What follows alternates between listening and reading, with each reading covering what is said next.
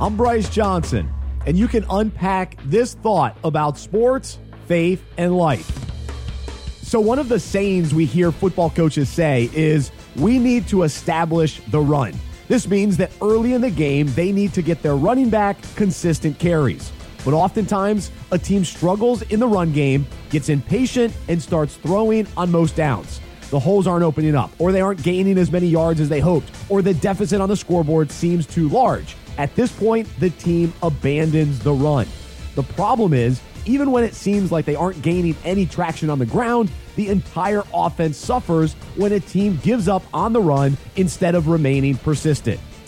I think in many ways, this provides a picture of our prayer life, specifically during a difficult time. We start off praying passionately, knowing we need God to come through for us, provide, and deliver. Early on, we establish a solid prayer life as we consistently seek God for answers.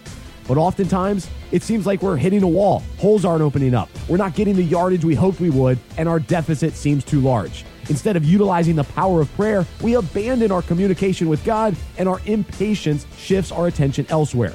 We then put all the pressure on ourselves to make plays instead of persistently running to Him in prayer and trusting Him. As hard as it is when our circumstances don't change right away and we feel like our prayers aren't working, we must remain committed to the run. We can't give up, but continue to turn to God and hand off our worries, fear, and concerns.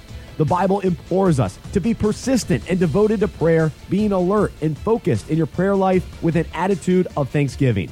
Today, let's not abandon our prayer game when it gets tough. Instead, let's persistently turn back to God, trusting that He is preparing us for a breakthrough.